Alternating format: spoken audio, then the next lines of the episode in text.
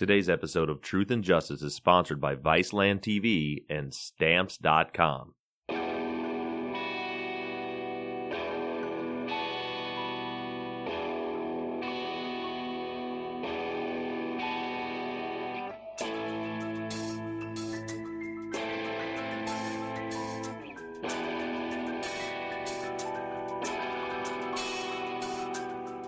Hello, everybody, and welcome back to Truth and Justice.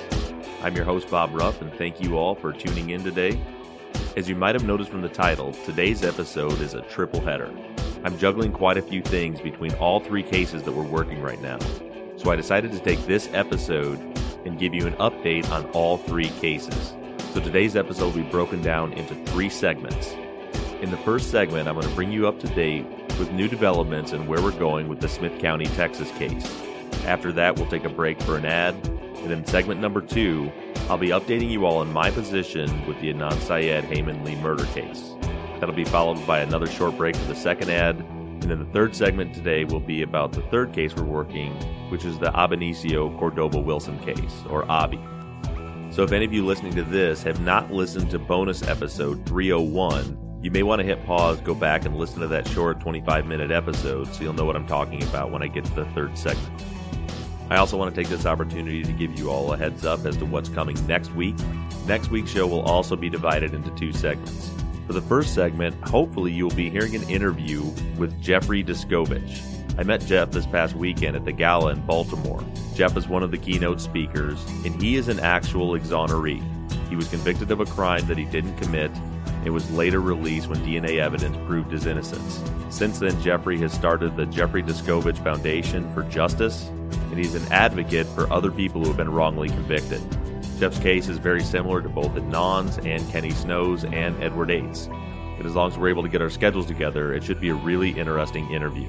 For the second half of the show next week, I want to do another listener call in. Given the complexity of the Smith County case and also juggling two and three cases at a time, plus starting to investigate the next big case that we're going to take on after Smith County, I haven't had a lot of time to let you be heard on the podcast.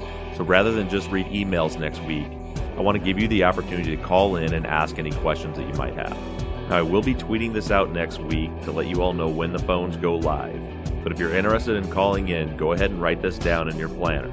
Next week on Tuesday, that's March 15th at 1 p.m. Eastern Time, I will be opening up the phone lines. So that's next Tuesday, March 15th at 1 p.m. Eastern Time. Now that's the plan, so maybe give or take a few moments. But for those of you that are on Twitter, keep watching the Truth and Justice feed to see when the phones go open. I'll also be retweeting the number. If you don't use Twitter, go ahead and write this down. Again, Tuesday, March 15th at 1 p.m. Eastern Time. And the phone number you'll be calling is 269 224 2833. That's 269 224 2833. Now, for any of you that think you might want to give me a call at home and pick my brain a little bit, that is a transfer number and it's deactivated until I turn it on. I may not be the sharpest tool in the shed, but I'm not giving my home phone number out to 200,000 people. So mark that on your calendars. I look forward to hearing from as many of you as possible next week. Again, Tuesday the 15th at 1 p.m. Eastern Time. But for now, let's get started with today's episode with segment number one an update on the Smith County case.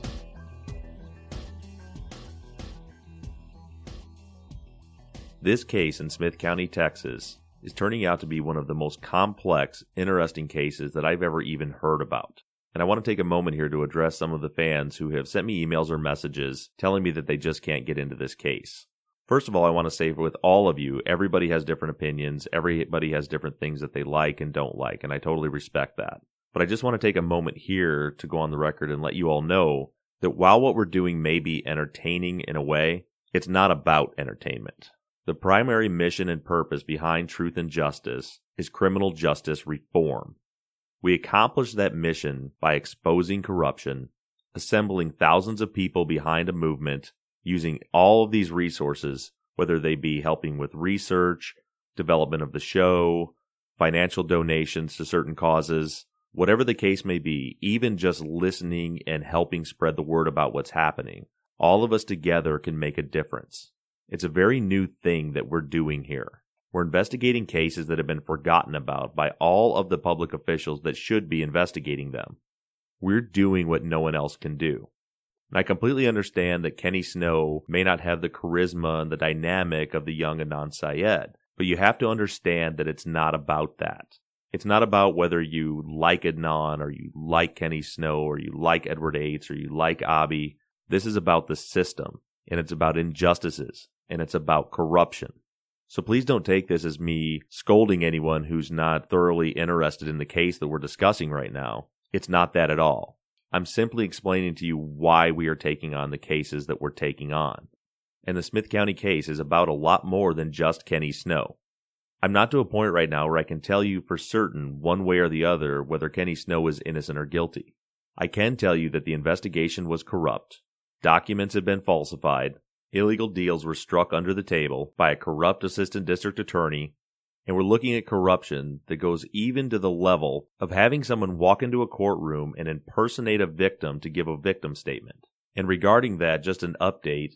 I've been in constant communication with the court reporter. She was out of town for about a week and a half, and she emailed me early this week letting me know that she just found out that the files are not with her, that she has to file to get them out of storage. She should be working on that today.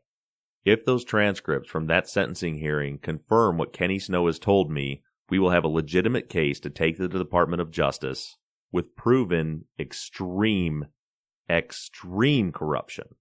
Also, I know a lot of you probably haven't read the book that I suggested, Chasing Justice by Kerry Max Cook, or Smith County Justice by David Ellsworth.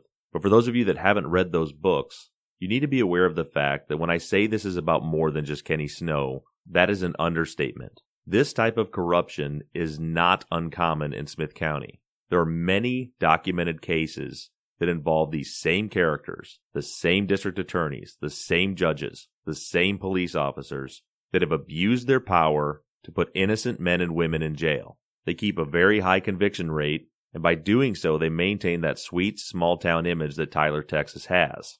I've traveled down to Tyler twice while investigating this case, and both times my experiences have been wonderful. The town is full of a lot of wonderful, great, kind people. And I understand why many of those people tell me that Tyler is a great place to live. But what I'm finding in digging through all of these old cases, because I've started to look into more than just Kenny Snow and Kerry Max Cook and Edward Ates, is that Tyler is a great place to live as long as you live above the poverty line. For anyone that falls below that, it is actually a very scary place to live. I mentioned at the end of last week's episode that I had made contact with Julio Martinez. Julio is the son of Juan Martinez, who was the victim in the second robbery. Juan Martinez does not speak very much English at all, so Julio translated for him during the entire investigation with the police officers back in 1997. When I spoke with Julio, he seems like a very nice guy and he was willing to talk to me, but you could tell he was just doing it out of respect. He really doesn't want anything to do with any of this. It was actually one of my listeners that first reached out to Julio, so he already knew this was coming and he had discussed the situation with his father prior to my call. So because of this, I didn't keep Julio on the phone very long. I just had a few specific questions to ask him. I was trying to determine if the situation that happened with Bill Cole also happened with Juan Martinez. As you'll remember, the police reports indicate that Bill Cole was shown mugshots on two separate occasions and identified somebody in both occasions. Bill says that's not true. He was only ever showed mugshots once. I do have in the police files two different sheets that show that Bill Cole signed off that he had identified someone in a mugshot. I showed that paperwork to Bill Cole while I was in Texas, and he agreed that they both looked like his signature, but he's still certain that he was only shown mugshots once, and he says that it was only a couple of days after the robbery occurred. The police reports indicate that he was shown mugshots just a couple of days after, and then another week after that is when he identified Kenny Snow. Mr. Cole believes that on that second report that his signature was forged. Now, because we're dealing with memories from nearly two decades ago, it's hard to concretely say that this document was falsified. Knowing that you never walked into a courtroom and spoke is one thing, but remembering how many times you were shown a mugshot book is another. I believe Bill Cole, but I wanted to hear from Juan Martinez as to whether he experienced the same thing. So first in looking through the police files, I see that Detective Bobby Van Ness documented that he had shown Juan Martinez mugshots on three separate occasions. But further into the documents, there's a written statement signed by Juan Martinez. The statement says that his son Julio translated this to him. And in that written statement, it says that he was shown mugshots one time. I also only found one of those sheets in the documents where Juan had signed off on a mugshot identification.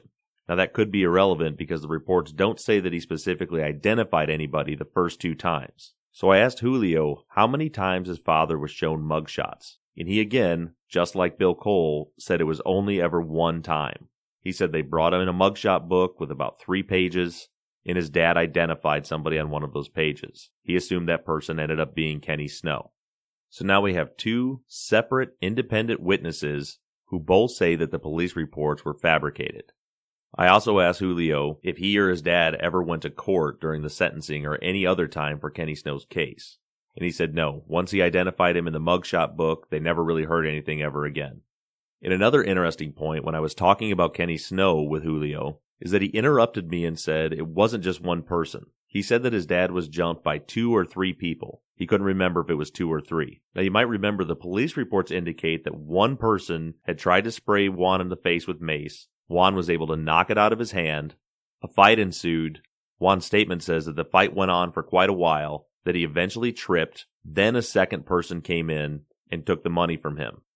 Julio says that his dad doesn't remember it that way. He said that as he remembers it, his dad was rushed by two people right from the beginning, and that he fought off both of them for a little while before they finally overcame him, took his money, and ran out the door. He also said that the reason he called the police to come back and get the blood sample from the floor was because he had injured one of the assailants. So when he saw the blood drops leading out the door where the assailants left, he knew that blood had come from the person who had just robbed him. Now, in Kenny Snow's arresting documents, it doesn't indicate that he had any kind of cuts or scratches anywhere on his body. If you listen to the full unrecorded bonus episode of Kenny Snow's interview, you heard at one point Detective Van Ness asking him about the cut over his eye. Those are the only marks that Kenny Snow had, and those marks were from an old scar. Kenny's knuckles were also roughed up a little bit, which he says during the interview was from working on his car.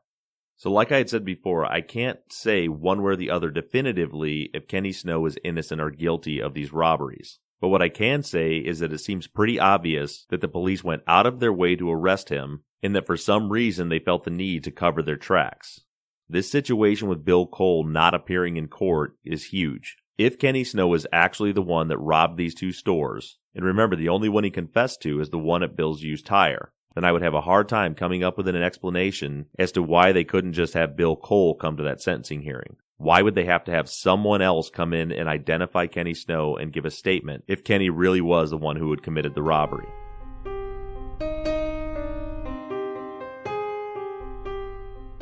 Now, those are just the facts of the case regarding the actual robberies, but there is a lot bigger picture here.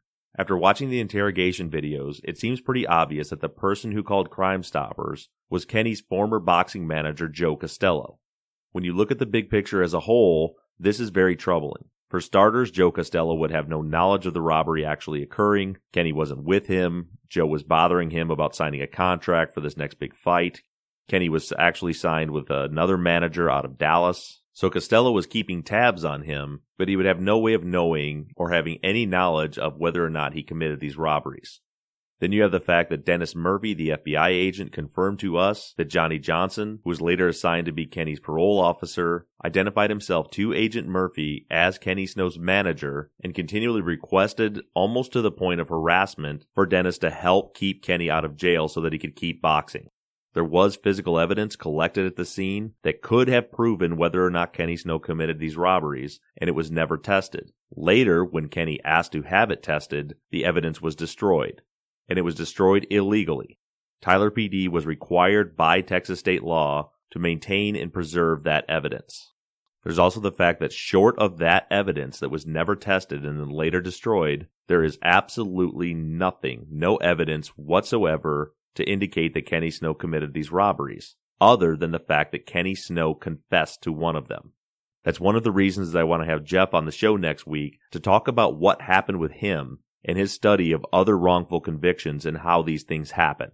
Jeff Deskovic was convicted of a crime that he did not commit, and it was proved that he did not commit it through DNA evidence. The reason that Jeff ended up in prison for all those years was that he confessed. He confessed to a crime that he didn't commit. So for those of you that think that never happens, definitely tune in next week.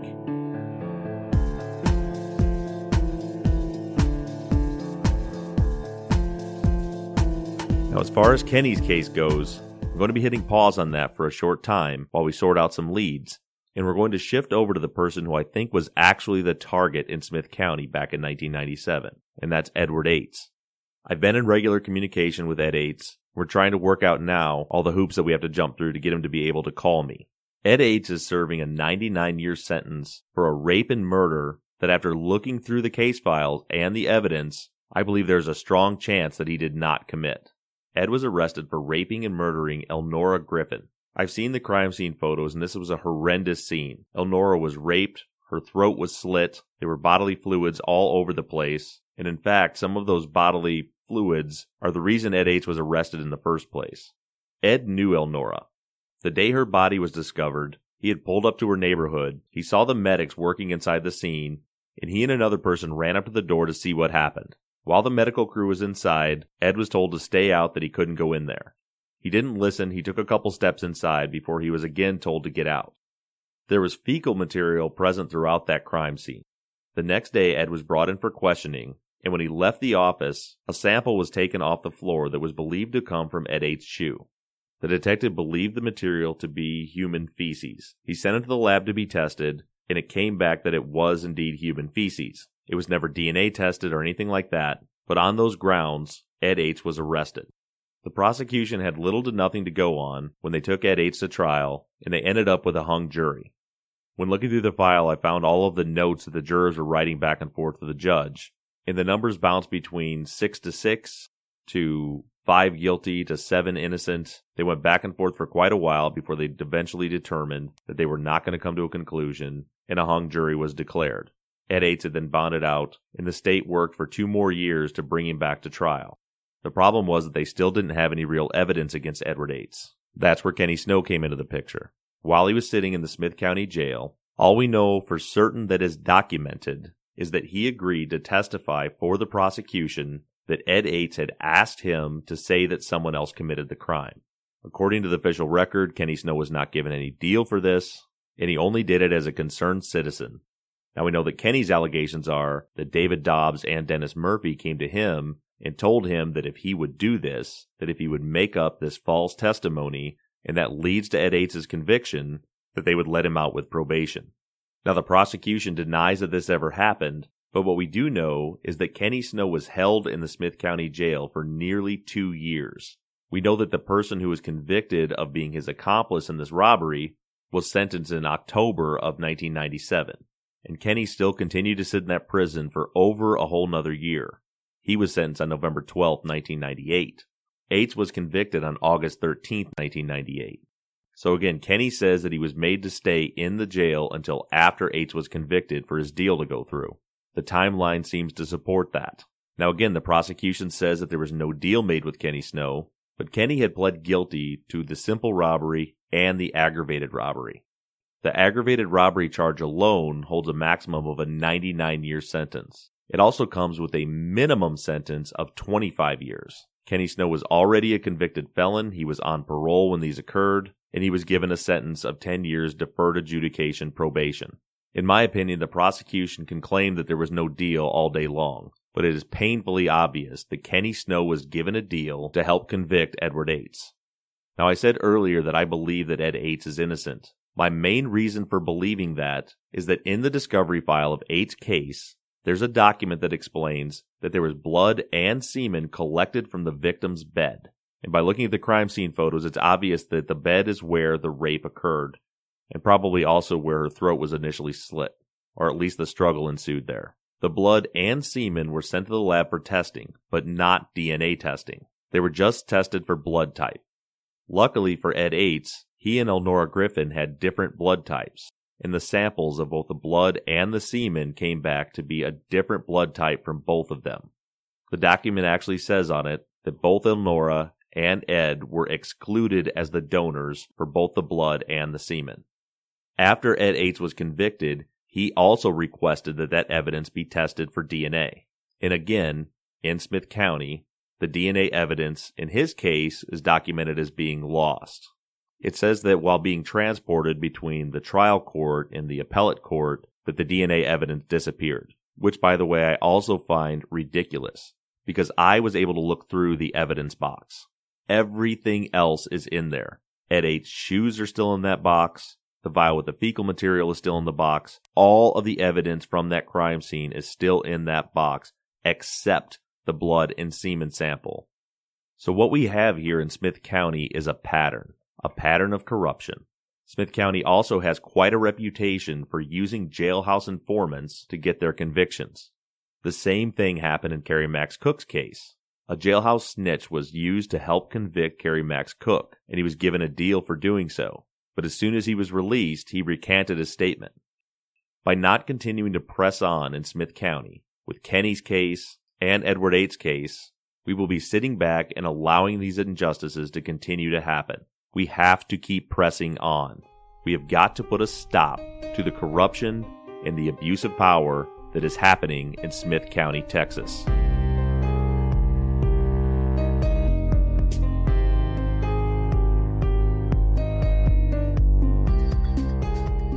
Any of you who have been on social media at all over the last week are aware that I made a statement at the Night for Justice Gala that got a lot of people's attention.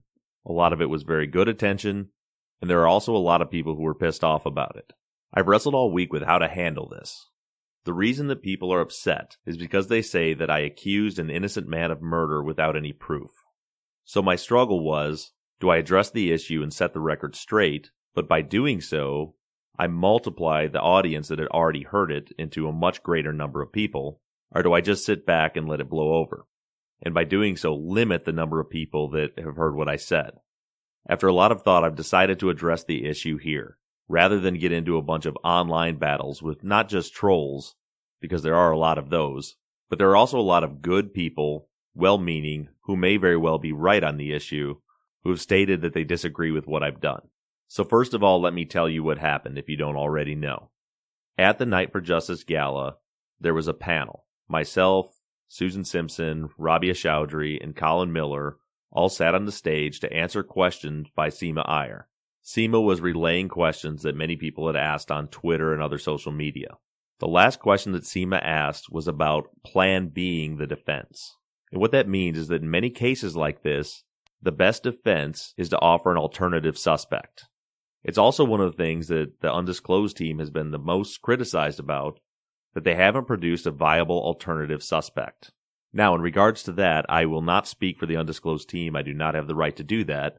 But what I will say is for any lawyer, anyone in that profession, they really can't come out and say, this person did it, or I believe this person did it, without absolute, undeniable proof that that happened. That being said, Seema's follow up question to that was Do we have a theory as to what happened to Hae Min Lee and who do we believe actually killed her? Now, this is also a question that has been asked of me many, many times. And as I've mentioned on the show before and on social media, it was a question that I just wasn't comfortable answering. And the reason for that is that I do not have absolute, undeniable proof of who killed Hae Min Lee. When Seema asked the question, my initial thought was to do what I always do and not answer it. As I was contemplating what to do about this, Rabia, Susan, and Colin had all given their answers and basically said exactly what I said earlier. That they can't really say. Susan actually said that she doesn't think that we'll solve the case, that there's too much physical evidence gone and things like that. And I was sitting there, I was just getting pissed off. Not at Susan or Rabia or Colin or anybody else. I was pissed off because of the way that Seema had worded the question it was really occurring to me that all of this happened Adnan sitting in prison, Hae Min Lee's death, everything is because someone else killed her. Some person, somewhere, committed this murder, and countless lives have been affected by it. And I do have a theory, and I do have a case. Now, as I said at the gala, and I'll repeat here, I am not saying that there is irrefutable 100% proof that this person committed this crime but there is a case to be made.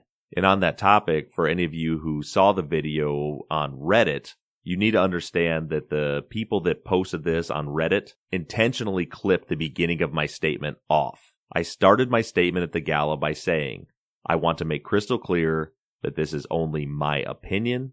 This is just my theory. I speak only for myself. This is what I think. I said that this evidence is circumstantial, and I believe my exact words were it doesn't prove anything. But if you're asking me what my theory on the case is, I believe that Hae's boyfriend Don killed her. Now, for starters, I think most of you probably already knew that that's what I believe. But I want to set the record straight for those people that are on social media saying that I accused an innocent man of murder. I believe in the presumption of innocence. I believe in it very strongly. I believe that assumptions and circumstantial evidence are the reason Adnan Syed was convicted, or even targeted in the investigation to begin with. I am not accusing Don of murder. I am not saying that Don killed Hae. What I said, what I am still saying today, is that if you're asking me what I believe, what my theory is, is that Don murdered Hae. I am not a lawyer. I am not a cop. I do not represent the undisclosed team. I do not represent the legal trust fund. I speak for only myself. My investigation has been ongoing even though I'm not talking about the case on the podcast. And I'm not the only one involved in this investigation. There are several experts in several fields that are helping along the way. And I also want to make clear that none of those experts include anyone from the undisclosed team. No one on that team has any idea what I've been working on. And that is by design. Susan, Colin, and Rabia are three very skilled lawyers who are doing an amazing job of working the legal part of this case. I do not want in any way, shape, or form my investigation to get in the way of what they're doing. The evidence that I have regarding Don, as I stated at the gala, is circumstantial evidence. I also stated at the gala that that is not enough to convict. Seema did point out that circumstantial evidence can be used to convict, and I don't disagree with that. What I should have said is that I don't think someone should be convicted solely on circumstantial evidence. Circumstantial evidence is not physical proof, but it is not useless either. Circumstantial evidence can be used to tell where someone was on a particular day or where they weren't. Things like forensic countermeasures are circumstantial evidence. And as an example of that, in Don's case, take his timesheets. Don was not at work the day Hae Min Lee was killed. Don told investigators that he was at work that day, and a step was taken to create a timesheet to make it appear as though he was at work that day. That is circumstantial evidence, and it's obviously a huge red flag. Not only does he now not have an alibi, but falsifying an alibi is a forensic countermeasure. It's an active step that was taken to put the police off of his trail. Now that sounds huge, it sounds big, and it is in a way, but is that enough to convict someone? It might be. You might be able to convince a jury to convict someone on solely that evidence. But should you is the question. And my answer to that is no. Could that mean that an alibi was created to hide the fact that Don killed Hae? Yes, it could mean that. But there are also a million other reasons someone could give for why he did that. He could just be afraid that the police are after him and he's trying to cover his tracks even though he didn't do it. He could have been doing something else that day that he wasn't supposed to be doing that he doesn't want the police to know about or his family to know about. So that issue alone does not make Don guilty. None of the things that have been discussed on the podcast so far make Don guilty. And I'll be honest with you, there is more information that has been uncovered. And the answer to your question is no, that cannot be shared right now. And that's not me playing a game or holding a carrot in front of your face that I know something that you don't. By necessity, no matter how much any troll tries to get it out, these things cannot be discussed in public right now. But just to break down other circumstantial evidence that we know about Don, we know that he was contacted by the police about Hae missing around 6 to 7 o'clock at night. We know that the police didn't make contact with him until about 1.30 in the morning. New police files that have recently been released seem to indicate that that contact was Joe O'Shea calling Don. But that issue is still not completely clear whether Don contacted him or he contacted Don. But the way it's written, it appears that Detective O'Shea is the one who reached back out to Don at 1 or 1.30 in the morning. So we have an alibi issue while the crime was being committed. We have a forensic countermeasure to hide the fact that he was not at work when the crime was being committed. We have an alibi issue for the hours after the crime, which would have been when the body concealment happened. We know from the lividity evidence that Hae was left laying somewhere. It was likely buried somewhere around the 10, 11, 12 o'clock hour. We don't know where Don was during that time. Now, unfortunately for Don, The reason we don't know that is because the police did not properly investigate him. Maybe he was at the arcade with his buddies during that time. We just don't know because they never asked. But again, this is circumstantial evidence. Don's behavior after Hae went missing is troubling. He said on Serial that he doesn't believe he ever tried to call or page Hae after she went missing. Now, do we know that he did or did not? No, because again, the police didn't investigate that. But the fact that Don went on the record to say that he doesn't think that he did could be construed as an attempt to cover his tracks. He knows that the case is being investigated. He knows that if he says that he did call her, that it could be proven later that he didn't, or it could just be that he doesn't remember. We know that Mandy from the Anihi group contacted Don early. Her reports indicate that Don seemed to have an emotional detachment from Hae. Paraphrased, it seemed like he just didn't care. It also appears that Don may be the beginning of the California rumor. The first statement that I believe we have on record of anyone saying that she might have run off to California came from Don. We also have changing stories from Don. He originally told the police that she didn't have any plans to go anywhere. But then in a later interview, he tells police that she said she was going to run off to California and even said specifically which parking lot she would keep her car in. That again is troubling circumstantial evidence, a changing story, and a forensic countermeasure. Sending the police off on a red herring, looking in a different direction in order to take the heat off of yourself is troubling. Now, is it troubling all in and of itself? No, but when you compile it with all of these other issues, it starts to become very concerning. If Hae had spoke specifically just the night before about running away and parking her car in a specific parking lot, why wouldn't Don tell the police that the next day? Put yourself in that situation. Your girlfriend tells you she's thinking about running away and where specifically she might keep her car. The next day you get a call from the police that she went missing, and it doesn't occur to you to tell them that she had told you she was going to run away and where her car might be. Instead, you tell them she had no plans of going anywhere, but then later change your story and add this runaway plan. Then you have the fact that Don didn't follow Hae's trial, from what he says. But then he also says that he was in love with Hae and that he still loves her today. When Serial comes out and contacts him and tells them they're doing a story about Hae, he wants nothing to do with it, which that's understandable. Different people deal with these types of grief in different ways. But then later, after a few episodes go by, and all of a sudden Don's not starting to look so great, he decides to call and give a statement. But he won't do a recorded interview. He basically just gives a statement, lets Sarah repeat his talking points, and fades back into the distance. Then bring yourself to 2015. I reach out to Don, Don's mother, and Don's stepmother. Before any of you heard any of the case that I had against Don months ago, I took the information that I had to them. I told Don that I was investigating the case and I found some things that are troubling and I'd like to get his statement on them because I want to make sure that I report both sides of the story. He declined to comment. I told his mother the same thing, never got a response from her. The stepmother, I laid out specifically everything that I had what I knew about her involvement, Don's mother's involvement, all of it. And I told her again, I want to give you the opportunity to set the record straight. If something is wrong here or I'm missing something, please tell me because I don't want to report this incorrectly. She responded by telling me not to contact her again. So, a couple of things on that issue. Number one, I want to make clear to everyone that I'm not just reporting these things and not giving Don and his family a chance to defend themselves. I've given them that offer, and it's their right not to respond, and they don't owe me a response. But I have given them ample opportunity to do so. But on another point, analyzing that behavior, which I understand really isn't evidence of anything because we can't really predict other people's behaviors. I'm aware of that. But I guess I can speak for myself if I was completely innocent of something and someone was reporting that I, say, falsified a time card or that I confirmed an alibi when I knew that it wasn't true, I would at the very least be telling that person that that's a lie and it's not true, if not making a public statement about it or even taking further action.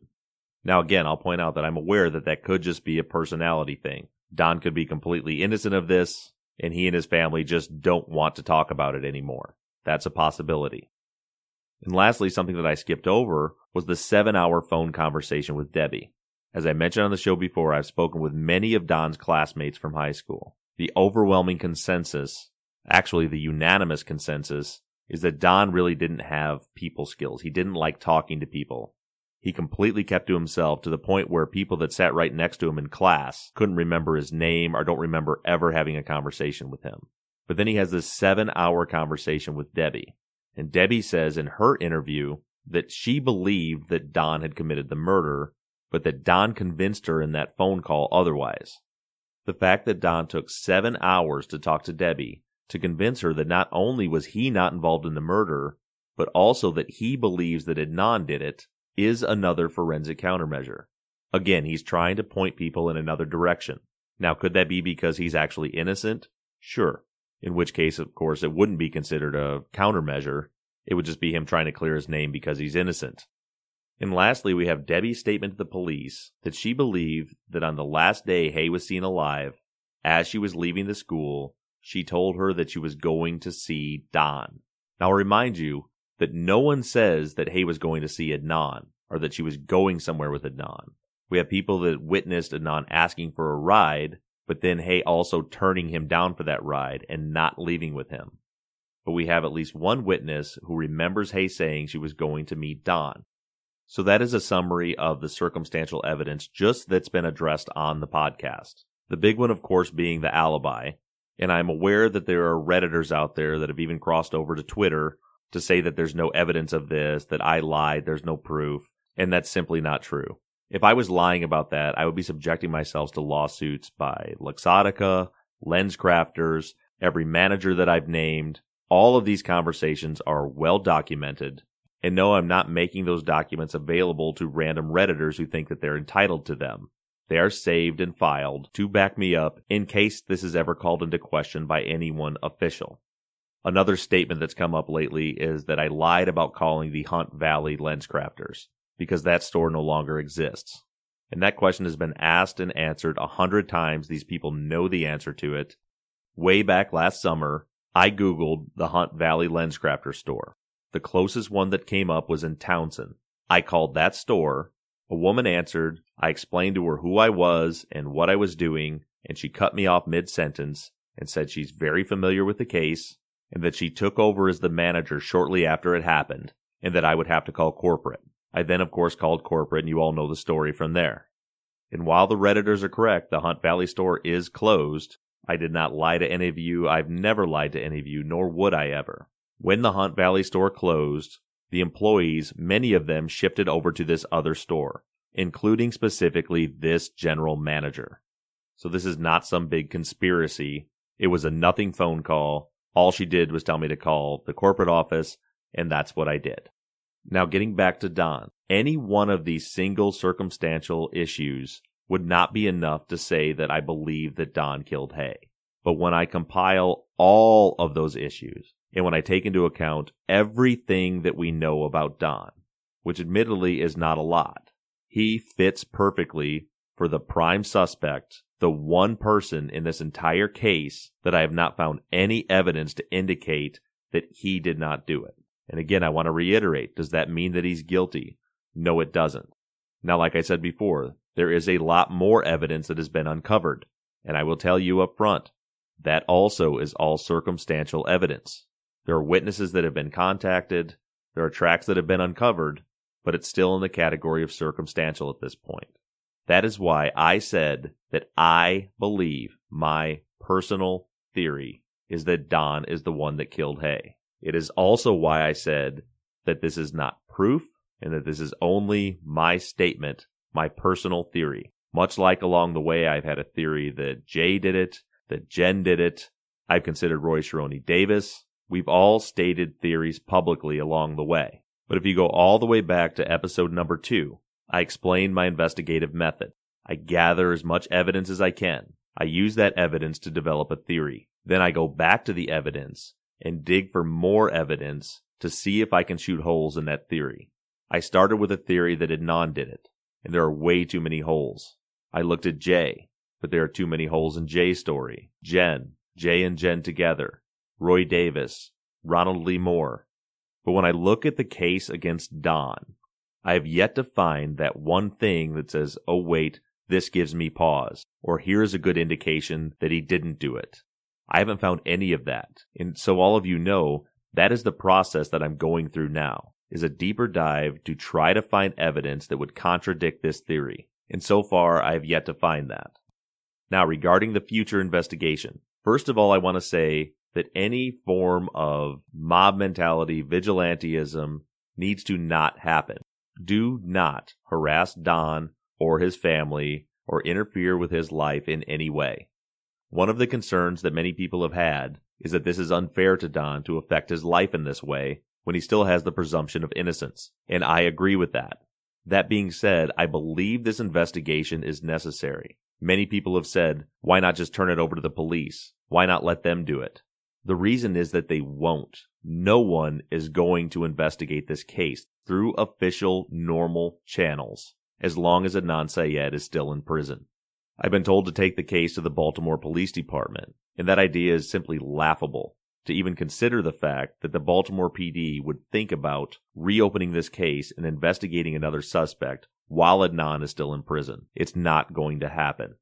So I feel driven to continue this investigation. But please, as much as I appreciate all of your support, this investigation has reached the point where everyone needs to back off.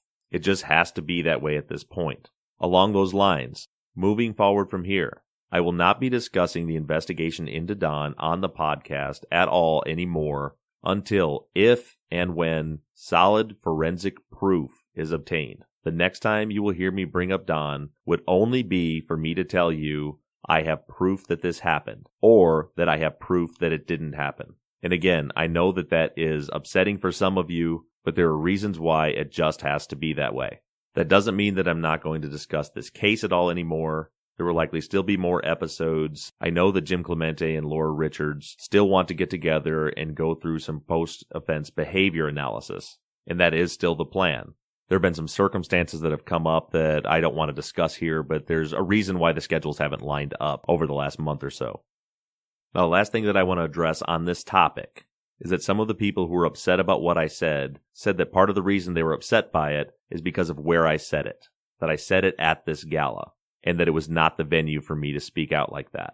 And my response to that is I was invited to the gala. I was asked to be on the panel. I was specifically asked that question on the panel, and I chose to answer it. So that's the answer to your question of why at that venue. I didn't just blurt this out at the gala. Again, I was specifically asked that question on the panel. And I chose to answer it because I was the only one on that panel that could answer it. I don't represent a law firm. I don't represent a trust. I don't represent a group of podcasters.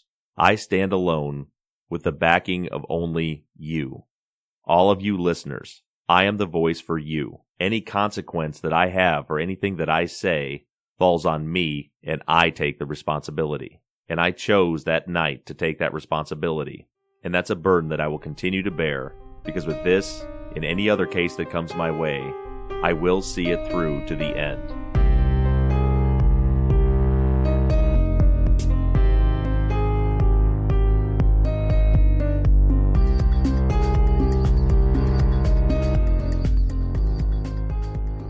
For the last segment today, I want to discuss our new case of Abi Cordoba Wilson. I decided to take on Abi's case because the more I looked into it, the more it pissed me off. Like I mentioned on the previous episode, Abi's situation was that he was literally driving down the road, obeying every law, doing nothing wrong. He was stopped by an officer for no reason. The reason that he gave of a dim license plate light was total BS. There are a few people that have said that Abi should have just shut his mouth and not antagonized the officer. And I do not disagree with that. And I've told Abi that. But the fact of the matter is, what we're saying is that we need to sit back and allow our rights to be violated and not do anything about it because we might piss off the cop and he might make it worse for us, which is exactly what happened in Abi's case. Should he have shut up and not asked the officer to stop searching his car? That's what I would have done, especially knowing that there's nothing illegal in the car. Abi did not help himself by challenging the officer on this issue. What the officer did, in my opinion, after consulting several attorneys, was a violation of the law. It was a violation of Abi's Fourth Amendment right to not have an illegal search done on him.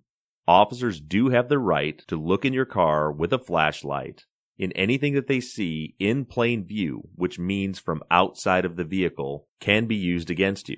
They do not have the right to enter your car and search areas that are not in plain view from outside of the vehicle. And I know you couldn't see that in the video that Abi posted, but from the dashcam video, it's very clear. The officer enters into his car and starts searching around with a flashlight. He was looking in the back seat, behind the seats, and between the two front seats when Abi finally told him to please get out of his car. And he was polite about it. He didn't say, get the F out of my car. He said, can you please stop searching my car? You do not have the right to do this. That's what set the officer off. And for those of you that might argue whether or not what he was doing was okay and if it was in plain view where he was searching, the lawyer that we spoke to yesterday made it pretty clear to me by explaining if that officer had found, say, a bag of marijuana between those two front seats, that evidence would not be allowed to be used in court. It would have been considered an illegal search and therefore not admissible in court. The question is coming in here because the officer didn't actually find anything, even on the full search that he did of the vehicle after Abi was arrested. But whether or not he should or shouldn't have confronted the officer about it is not the question here. The question is, did he have the legal right to? And the answer to that question is yes. Now, we did discuss with Abi's attorney whether or not the officer assaulted him by threatening to rip him out of the car by his face. And the answer to that question is no. And the reason is because he put a condition on it. Apparently, it's not assault to say, if you do this, I'm going to do this. The officer had said, if you try and close the door, I'm going to rip you out of the car by your face. Had he just said, I'm going to rip you out of the car by your face, then it would be considered assault. That being said, it was still a clear threat. It was unprofessional and is something that is not allowed by the Michigan State Police. As I mentioned before, the officer is being investigated by internal affairs, and his supervisors do not condone what he did there. But with all that being said, I want to talk about the major development in this case. And that major development is that because of all of you, Abi now has a good criminal defense attorney, a former prosecutor. See, Abi doesn't have any money, and so he was given a court appointed attorney. He had tried to call that attorney for nearly a week and could not get a call back. Finally, last Thursday, he left a message with the secretary saying that there's this video and that it's gone viral and that he wants to talk to his attorney. The attorney then did call him back and basically told him, You're screwed. Hopefully, we'll get a plea. Abi asked to meet with him, and the attorney told him that he'd meet him at court this Thursday. This is Wednesday when I'm recording this. Right now, Abi's probable cause examination is scheduled for tomorrow at 1:30 p.m. And his court-appointed attorney was planning to walk into that meeting without ever speaking to Abi, without ever looking at any evidence, nothing. His plan was just to walk in and take a plea deal. That's why Abi needed a good criminal defense attorney because he wants to defend himself against this. As you might have guessed from the video, Abi is a man of principle. Whether you agree with his actions or not, one thing I will say for Abi is that he will stand up for what he believes is right. Abi needed $3,500 to retain an attorney. As of yesterday, when we walked into that lawyer's office, all of you had helped to crowdfund $4,000, which is more than enough for Abi to pay the initial retainer to his attorney. In that meeting, she went over the case, she looked at the videos, looked at the photos, and believes that we have a strong defense. Right from the start, if it was an illegal stop, which all the evidence seems to indicate that it was, then she says that anything that happened after that is null and void. So her hope is to go into this probable cause examination and get the case thrown out based on that. She also told Abi that they will likely offer him a plea deal. He has no criminal record. This is a first time offense for him. The case is questionable at best, and she's hoping that they'll offer him a misdemeanor charge. That being said, we may be in for a long haul here. Abi, at least at this point, has made up his mind that he will not take a plea deal, that he will not admit guilt for something that he believes he didn't do, and he will fight this all the way to a jury trial if that's what it takes. Both myself and Abi's attorney explained to him that he has a really good chance of winning this case, but he needs to understand that if he doesn't win at trial with a jury, the consequences are not just a little bad, they're really bad. He's facing two years in prison for a felony, not to mention the fact that if he has a felony conviction on his record, he can kiss his career goodbye. With all that being said, Abi said that he understands that, but he believes in what he's doing and he's willing to fight and take the risk. Now, I can't say that I agree with that decision, but I will say that I admire him for making it. Since I believe that what happened to Abi was that he was targeted and he was pushed into a resisting charge, which is something that is very common. Sadly, it's all too common when an officer is not getting what they want out of somebody. And I'm not saying all officers, but there are officers out there that will do this. When they're not getting what they want out of someone, they will poke and prod them into a resisting charge because it's an easy charge to put on someone. The law is so vague on this that any noncompliance whatsoever can be considered resisting and obstructing.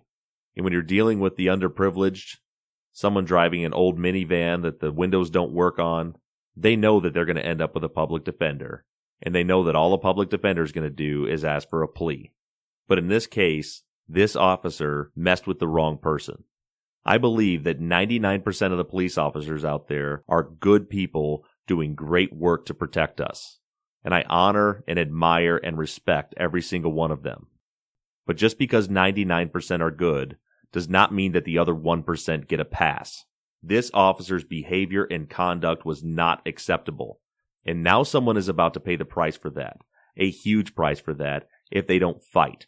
And that's what we do. That's what truth and justice is all about. It's about fighting for the people that cannot fight for themselves the power of this movement is that we all get behind these fights and that we fight them together and we drive forward and we let the powers that be know that there is still power of the people and we will not lay down and let our rights be trampled. Whether all of you or some of you or none of you are behind me on this, I will continue to fight for Abi until we see this thing through to the end. This case may seem like small potatoes compared to the other cases that we're working, but that's the whole point. It's not about numbers. It's not about statistics. It's about people, individual people, and it's about truth and justice.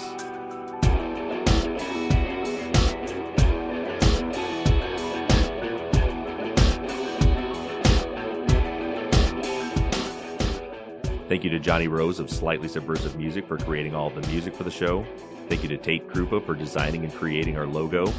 Thank you to Daniel Schaefer for editing the podcast. Thank you to today's sponsors, Viceland TV and Stamps.com for funding today's program. And thank you to every single one of you for sticking with this as we move from one case to the next and continue to bring truth and justice through our broken criminal justice system.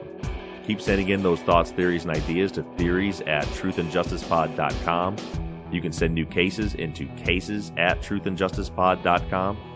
Follow me on Twitter at TruthJusticePod or follow the Truth and Justice Facebook page.